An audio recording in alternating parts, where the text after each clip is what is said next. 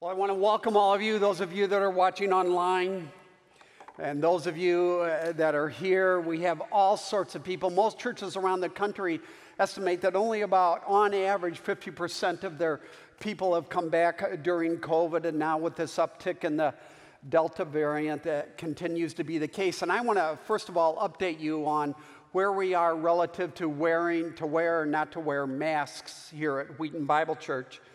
There's a lot of people on our staff that look at this closely, talk about it daily. We're continuing to monitor uh, what's going on uh, relative to COVID. And among the many variables in that equation, there are two primary ones.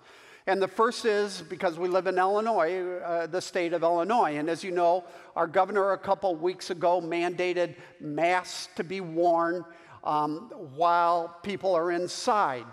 However, um, going back, and this is going back a, a little bit, within the executive orders of the governor, there is an exemption for houses or places of worship. So we're aware what the governor said. We're also aware that relative to some of this, uh, we are exempt. That's the first thing we look at. The second thing we look at is what's happening with COVID in our area right now. And while the incidences of COVID uh, i.e., the Delta variant, are up, uh, critical care uh, units are still flat. We're really where we were in May earlier this year. So, because of those two things, we're going to continue as we have been watching this, monitoring this, as I said, regularly, and that is um, we are a mask optional church. If you want to wear your mask, we have a, an area. Um, here in the auditorium where people that have masks are welcome to sit. And then uh, the, balance of you, uh, it sure looks like uh, this morning, are not wearing masks, and that's just great. And uh, um, you are free to sit in uh, those appropriate areas. So, this is what we're going to do uh, going forward. It's kind of a funny thing for me to talk about. I'm the last Sunday I'm preaching here at Wheaton Bible Church because I will be so glad to be done with COVID.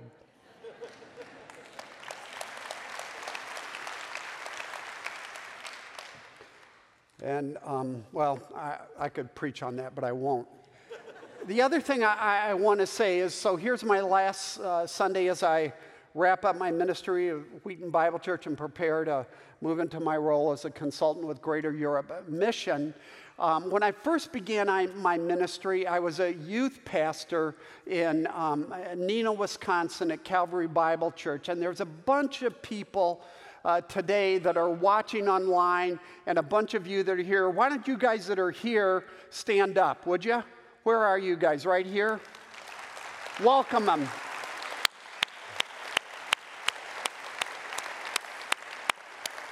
Love you guys. I um, got all choked up when we just talked for a few minutes uh, before the service. So, having said those things, let's pray. Father, we are amazed that as we've been singing, your mercy that has come to us in the form of a person, uh, God the Son, the Son of God, Jesus Christ, who willingly, voluntarily gave up his life that we might uh, find not just merely forgiveness, but wholeness, shalom, and peace, and eternal life. And we marvel at your love. We marvel at all that you have done for us in Christ, you are doing for us, and will do us, do for us in the days, months, years, and eternity to come. Thank you, Jesus. We love you, and we want to love you more. To that end, this morning, we want to pray for members of our family that are struggling, whether it's physically or emotionally or financially. And we want to pray that you would give grace, that you would prove yourself to be real and good. Uh, to our brothers and sisters that are hurting. We think of believers in Afghanistan, the church in Afghanistan. And pray, we pray that you would continue to to bless and protect and, and, and to save lives. We marvel at the courage of believers in these difficult places around the world. And we ask that you would forgive us for taking our freedom and our liberty so lightly. We pray, God, that you would be glorified through us, uh, your people, in all that we do. And we thank you now for the privilege of looking into your word. Speak to us from your word. Amen. So here it is. I'm winding things up. Uh, we, we, have this celebration uh, next Sunday. This is uh, my last message, and there's so much to say, right? Uh, there's so many things I would like to say about uh, memories, about sacred moments, about incredible people. That would be you. Uh, incredible answers to prayer, incredible experiences, all the overflow of 27 years of me experiencing God's grace here through the ministries of Wheaton Bible Church and through you in my life. But today is not the day to do that. I will do that a little next Sunday, and Hannibal in his grace has given me four minutes. which, by the way, it tells me he's going to be a really good senior pastor.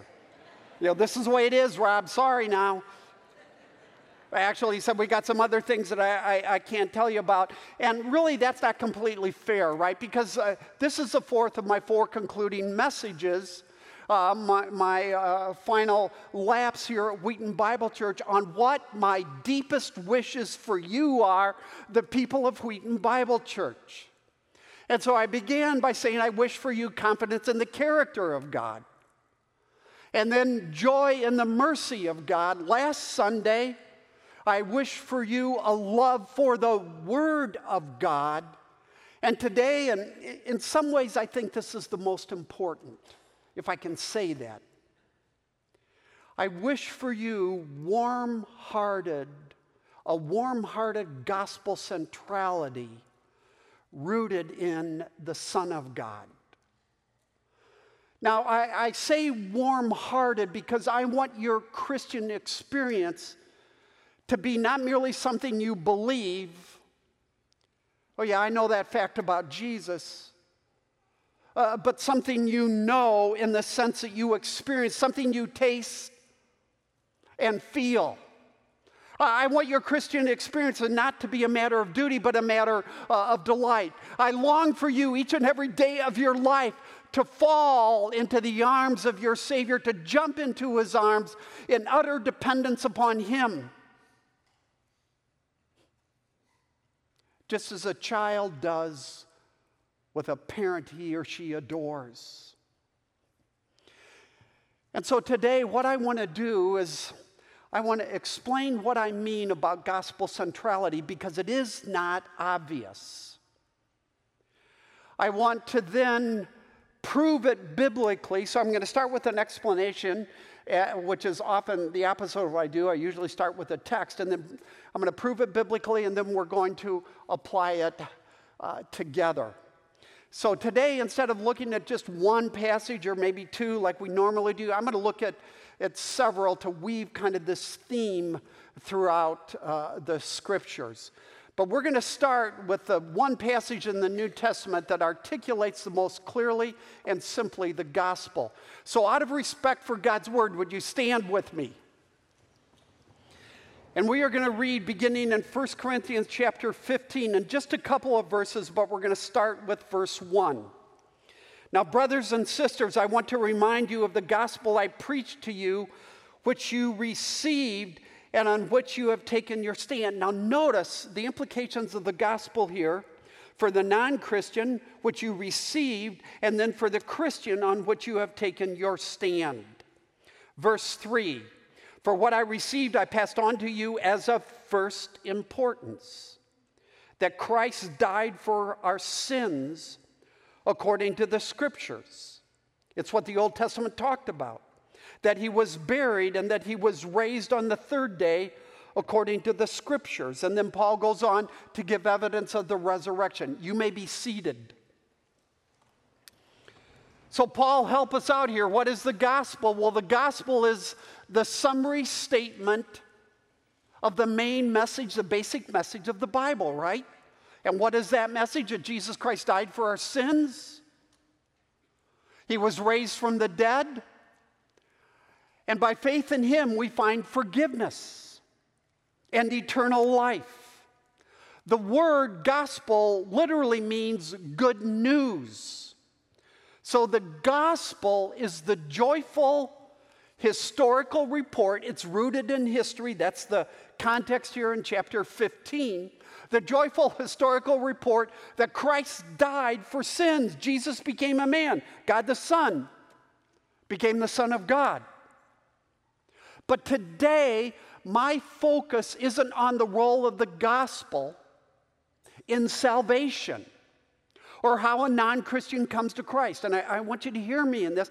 Today, my focus is on the role of the gospel in spiritual development or how we as believers grow in Christ. Why?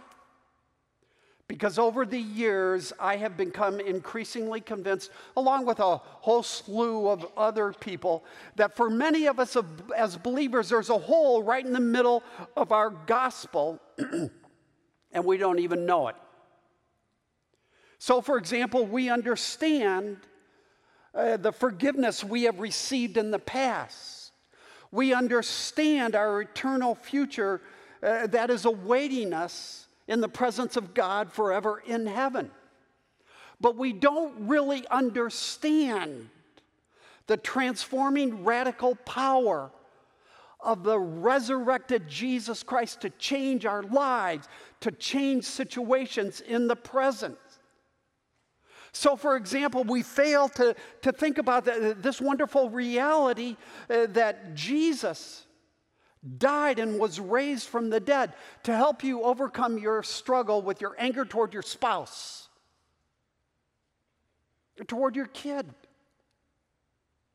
Uh, uh, to give you uh, uh, the capacity to persevere in the context of the brokenness of your extended family. Uh, to overcome uh, the sexual temptation that often gets the better of you. Uh, to break uh, the, the, the chains of materialism that bind us in our culture. Uh, the anxiety that kidnaps our joy. And we miss that. So, what do we do? We go to Amazon and buy books on self help 250 Ways to a Better Life. Uh, 17 steps to the marriage you've always dreamed of. Instead of looking to Christ. Because we think, and here I'm starting to uh, tease this out, we think that the spiritual life, I mean, your spiritual life is a function of what you must do rather than a function of what Jesus Christ has already done, is doing, and will do for you. Friends, it is unbiblical to think uh, that the gospel is what saves us. And then once we become Christians, we mature by trying harder. Yet that's the way so many of us live our Christian lives. Lives. So, so I want you to understand uh, the gospel isn't merely the starting line for the believer, it's the whole race. It's not merely the ABCs of the Christian life, it's the A to Z. And so when I talk about warm hearted gospel centrality, I want you to uh, uh, know it's not your performance, but ultimately it's Jesus' performance that is the key to spiritual transformation. So we pivot Gospel centrality means you pivot, you take your eyes off yourself, you take your eyes off your circumstances, and you look away. And what do you do? Well, according to Hebrews, you fix your eyes on Jesus, your Savior, your bleeding and dying Savior. And the wonder of His love for you. Uh, my stars, He laid aside the glory of heaven for me. He humbled himself and became a man for you, and, and you press this reality into your life uh, that he was mocked, he was tortured, he was rejected, he, he was crucified, that horrible death. for me, and you're fixing your eyes on Jesus and you're teasing out who Jesus is and all that he has done for you, and you're pressing that down into the core of your being. And you know what that does? It fills your empty tank. And most of us run on empty spiritually. And it makes you whole because you've pivoted from focusing on what you must do and all your stuff and all uh, the problems to who Jesus is. You know, today, somebody's going to make you mad. Today, somebody is going to disappoint you. And, and there's uh, something in you that's going to well up, and you're going to be irritated, and you're going to say, doggone it, and you're going to want to bomb. And you know what gospel centrality is?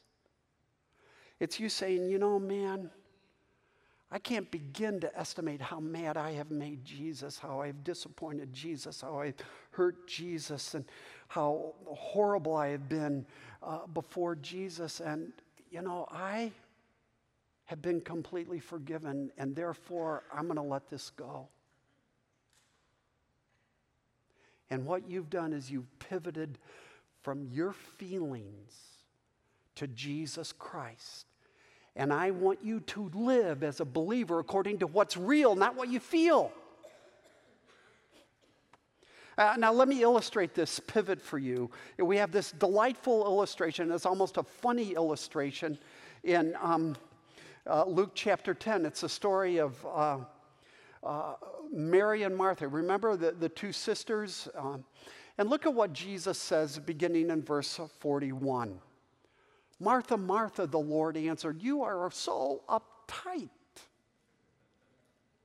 You are so worried and so upset about many things. But then I, I, I, love this. Few things are needed, indeed, only one.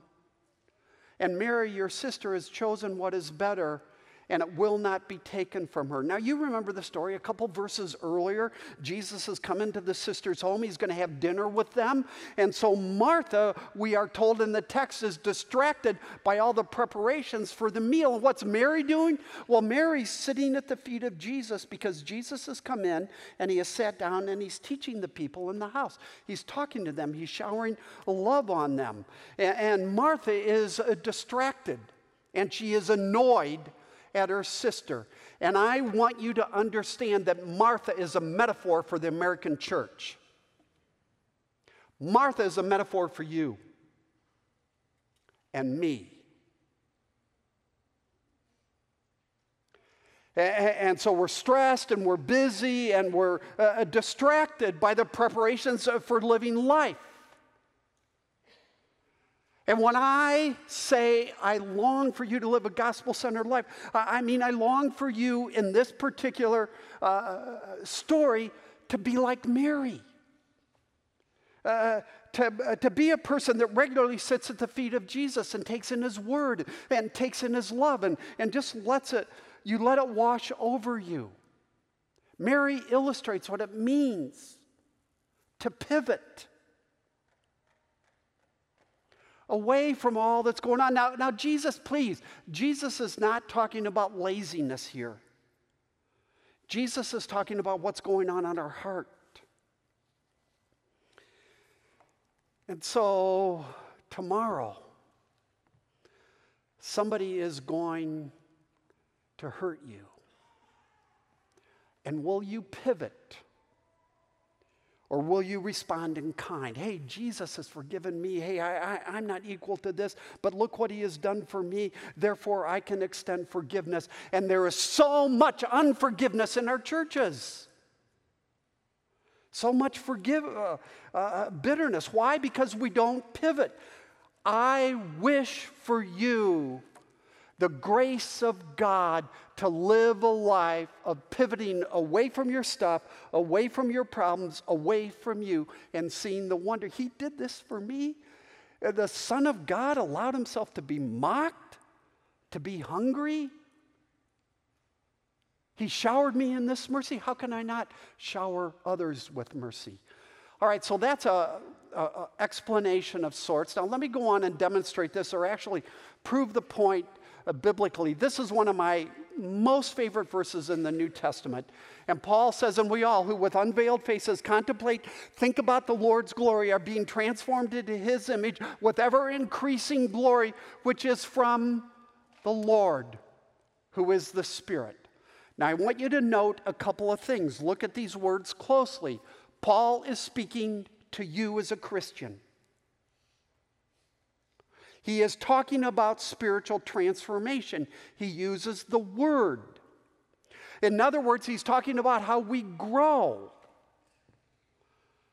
uh, how we develop spiritually, how we become better husbands and wives and friends and uh, neighbors and employees and employers. And he, Paul doesn't say, hey, suck it up and try harder. He says, take your eyes off yourself and look to Jesus. Uh, contemplate the Lord's glory. Now, as I said last week, from beginning in the Old Testament throughout the New Testament, when we bump into the Lord's glory, uh, there's a twofold aspect it's God's might and God's mercy. The mighty King and the merciful Redeemer. And as I said over and over last week, one of the ways you can think of the Lord's glory is, is to contemplate on Jesus' mercy to you. Do you do that? Is that part of uh, your, your, your spiritual life? You see, what Paul is saying, and I don't think we see this very often, is that the key to transformation is contemplation on grace. And grace has a name, and his name is Jesus. You know, really, what I'm saying is ultimately, you do not need 10 steps to a better marriage. I mean, there's help there and truth there. But what you need is to understand uh, as a husband, uh, as a wife, you're spiritually bankrupt. But you have been totally and completely forgiven, exonerated. Because Jesus bore your sins, and you are completely and totally loved. So, how in the world could I not extend that love? And how dare you, as a believer in Jesus Christ, to not speak softly? Guilty? Raise your hands. No, never mind. How dare you not show mercy? How dare you not extend forgiveness? How, how, how dare you harbor grudges and keep account of the things uh, suffered? The point of this verse is that the spiritual life is not you uh, uh, keeping a list of all the things you've got to do to please Jesus, but you keeping a list of all the things Jesus has done for you. Do you see that? And so you tick them off, you, you think about them. And it's not an abstraction. This is not theory. This is reality. This is practical. It's functional. Let me go on to the second verse. And I could look at several. Actually, I had several and I had to cut back uh, because Hannibal's now the senior pastor and I'm a. never mind, it's a long story and I'm bitter. So here's another, another wonderful verse. Actually, uh, there, it's verse 11 and 12. So notice the grace of God has appeared and it offers salvation. Uh, the grace of God is uh, another way of saying Jesus. It's another way of saying the gospel, as, as Paul just put it in the previous verse, uh, uh, the Lord's glory. So Jesus has appeared and he offers uh, salvation to all people. And, and here we, we uh, just intuit that Jesus is talking about our experience in coming to Christ. Uh, he's, uh, he's describing the experience of a non believer who turns and repents and trusts in Jesus. And by the way, if you haven't done that, come to Jesus. He loves you so much, He died for you. But I want you to see what happens next. Paul says this gospel teaches us to say no to ungodliness and worldly passions and to live self controlled, upright, godly lives in the present age. So, in other words, now he's talking to us as Christians. And what does he say? He says it's Jesus, it's the gospel that teaches us to say no to our pride and our bitterness and our jealousy and our anger and our lust and our tendency to tether our lives to our status and stuff. And it's living in light of the wonder of Jesus, the mercy that enables me to live a self controlled, upright, here's the obedience. And I am in no way this morning attempting to minimize obedience. But what I'm doing is, is going underneath obedience and talking about what motivates us uh, uh, to live a life of obedience, to live a self controlled, upright, godly life in the present age. So when you put verse 11 and 12 together, what we understand is the key to the spiritual life is gospel centrality. It's not me huffing and puffing uh, because I don't have it in me.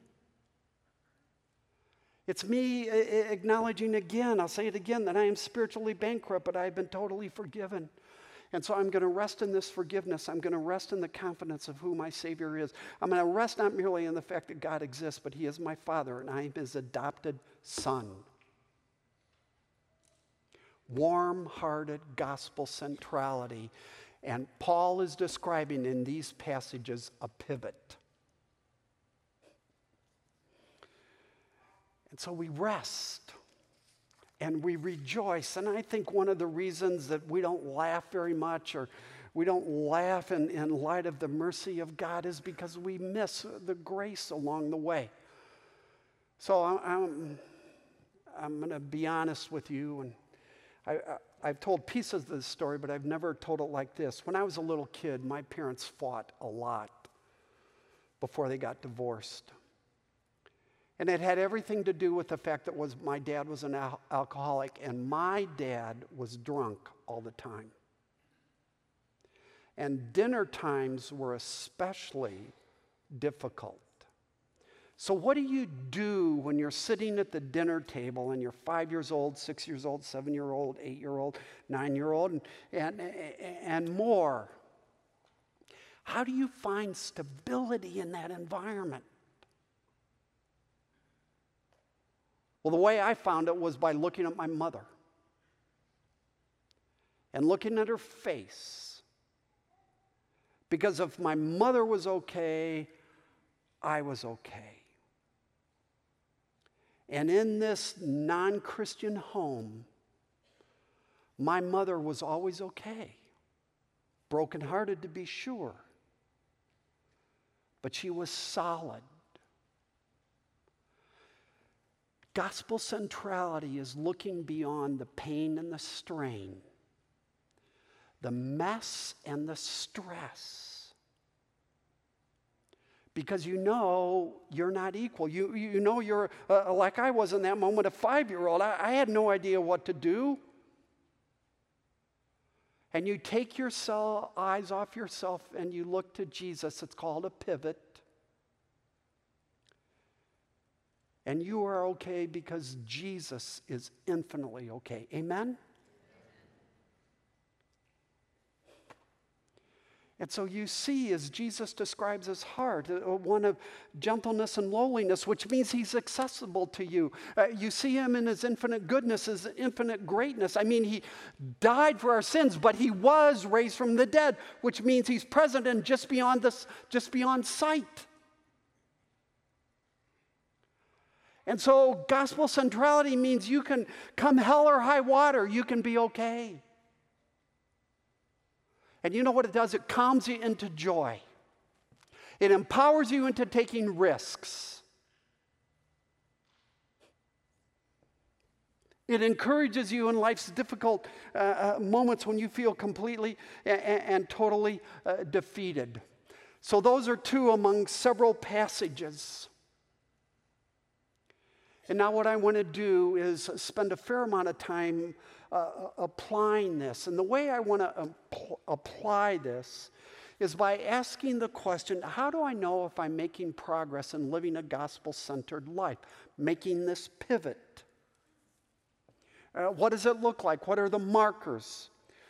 Uh, so, what I want to do is, I want to give you four markers of how you can know you're moving down the gospel centric road. And here's the first as a believer, you see Jesus as the source of your life, and that means a lot to you. Uh, you know He has created you, He has chosen you, He has adopted you, He has redeemed you, He has forgiven you, He has given you incredible spiritual gifts, He has given you wonderful assignments in life. Some of them are very difficult, I know. And He is the source of your life and your righteousness. You know, Jesus gives us a wonderful metaphor in John chapter 15 of this when he says, Hey, by the way, I want you to know I'm the vine, and you, uh, you are a branch. Now, have you ever thought about the fact that just as a vine will never, ever, it's impossible to withhold anything uh, from the branch, so Jesus will never withhold anything from you. He is the source of your life. Wow. I love the way Peter expresses this.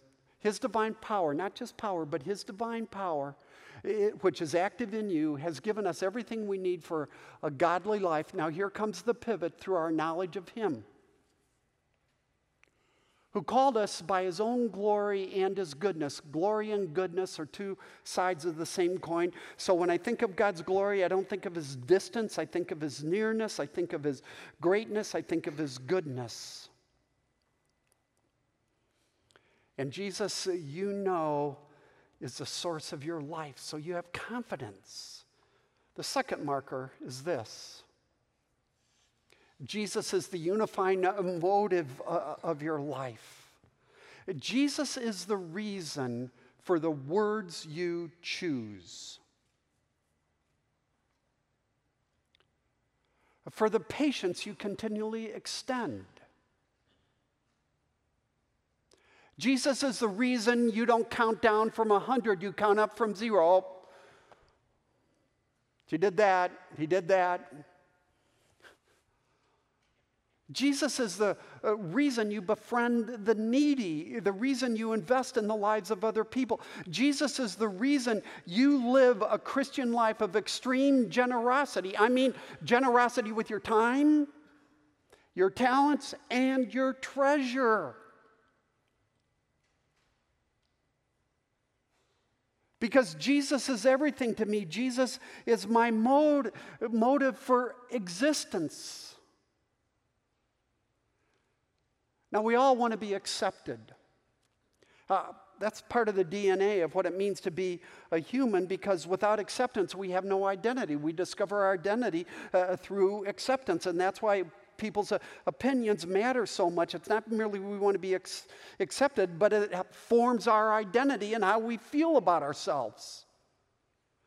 But as a gospel centered believer, you know uh, that uh, Jesus' acceptance of you makes every other human person that accepts you pale in comparison. And you delight in the fact that I am totally accepted, I am totally secure as a child of the living king. And you make that pivot all the time. And it produces joy.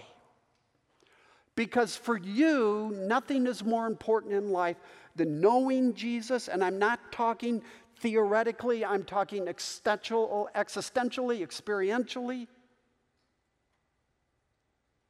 And to know that I'm accepted by the King of Kings settles me, it stabilizes me, it gives me peace.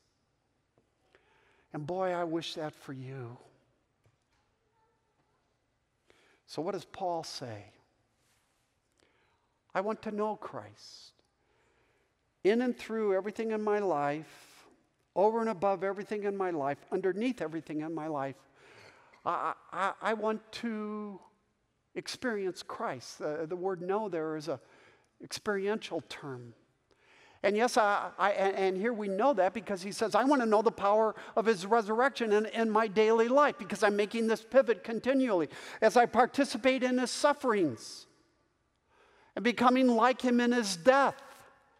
And so somehow I can attain to the resurrection from the dead. And so I live a life on the one hand in light of the love and the power of God. On the other hand, I, I continue to put to death the misdeeds of my body. I deny myself. Jesus says it's essential to following him. And friends, the spiritual life, I'm going to say it again, is never about what you feel, it's about what is real. And when you get that, you change.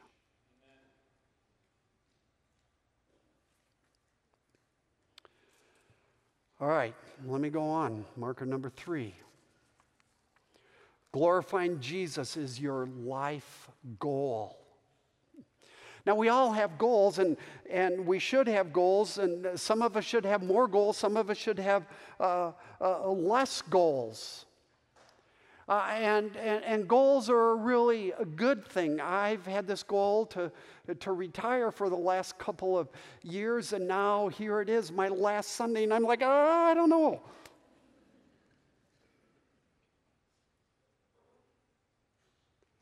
But is your ultimate goal to glorify Jesus? And what do I mean by glorifying Jesus? I mean, you throw the spotlight on Jesus.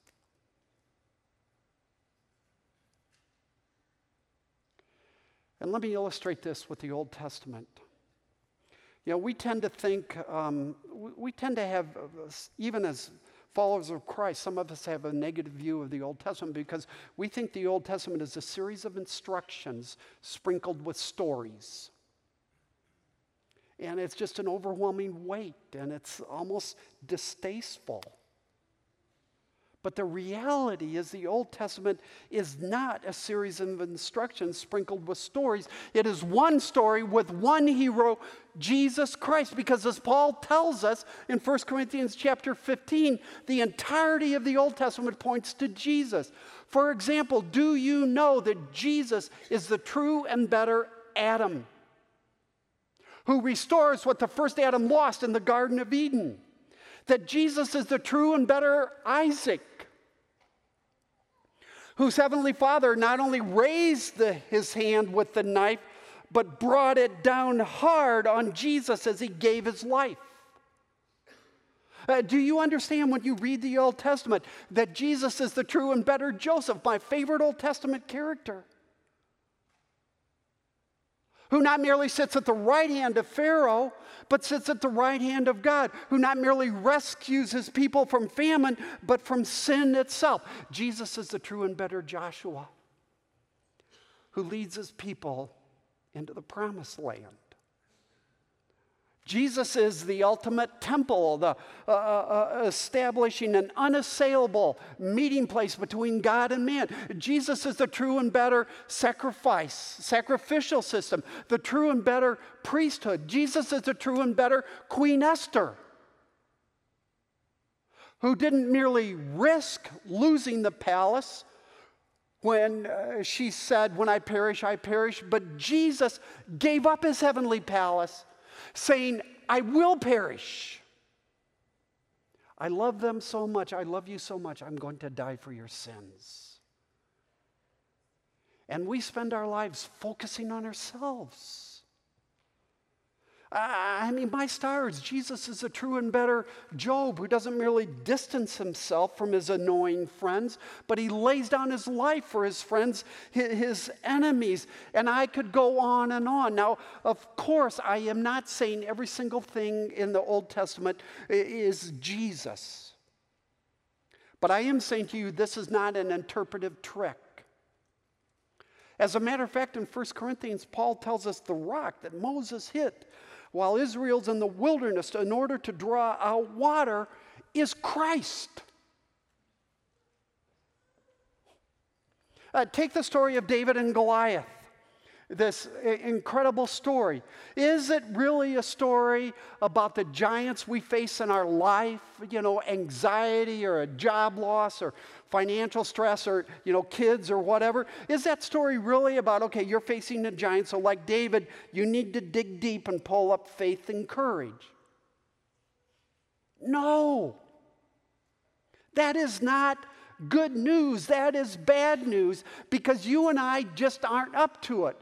We can't live like David lived in that uh, particular moment. So, what about instead? You insert yourself into the story not as David, but one of the Israeli soldiers, who, by the way, is cowering in fear because of the giant, who is frozen, whose eyes are downward, who's overwhelmed, who can't speak because he's overcome with anxiety. And you see, David is pointing to Jesus, who, acting as your representative head, slays the giant of sin and imputes his righteousness, gives his righteousness to you while you have done nothing to deserve it. David points to Jesus do you see the mercy of Jesus in the story of David? And to the extent we read the Old Testament and see, as, see it as pointing to our Savior, it enables us to become a gospel centered person, a man, a woman, a, a student. And so, no matter what the devil throws at you, the world, your flesh throws at you, you have the ability to overcome. And it's a pivot. And the reason I mention the Old Testament, because if everything in the Old Testament points to Jesus, shouldn't your life?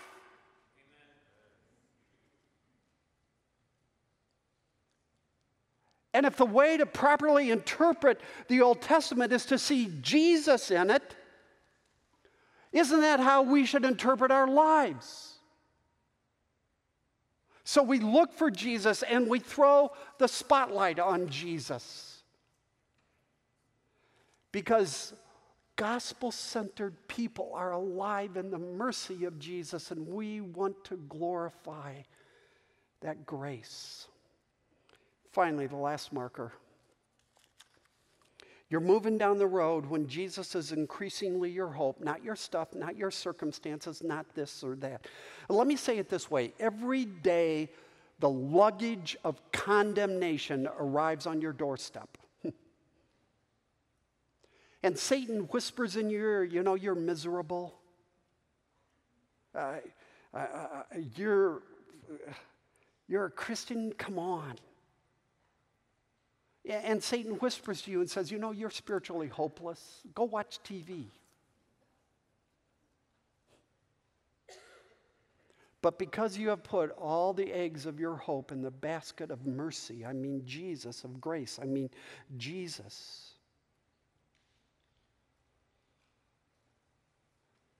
you can push back. And you can say to Satan, You know, there is no condemnation for me because I am in Jesus Christ. And he has borne my guilt and he has borne my shame. And I am free to live for him. I will sin and I will continue to sin and I will uh, sin regularly in attitudes and words and all of that. But my hope is in Jesus. And one day he's going to make me whole. And he will wipe away every tear. And there's not going to be any more death or mourning or crying or pain. For the old order has gone, and this is the old order. And the new order is coming. And so I wish for you this warm hearted pivot to cast yourself on a Savior who loves you and to bring that into your life. So, in that moment you want to pop, in that moment your, your emotions uh, sink down into the toilet, you can say, I am loved, I am accepted, I am whole, I am, I am forgiven. Uh, and because Jesus is okay, I'm okay. Because to you, Jesus isn't merely useful, he's beautiful. beautiful.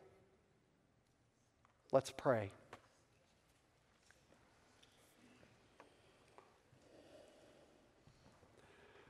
Lord, we come to you and we are amazed at what you have done for us, and we confess to you uh, in the press of our lives, we just tend to push it to the margins. And so, Father, we want to ask that you would bring Jesus to the center. That while we'll be busy like Martha, we'll be focused like Mary. Amen.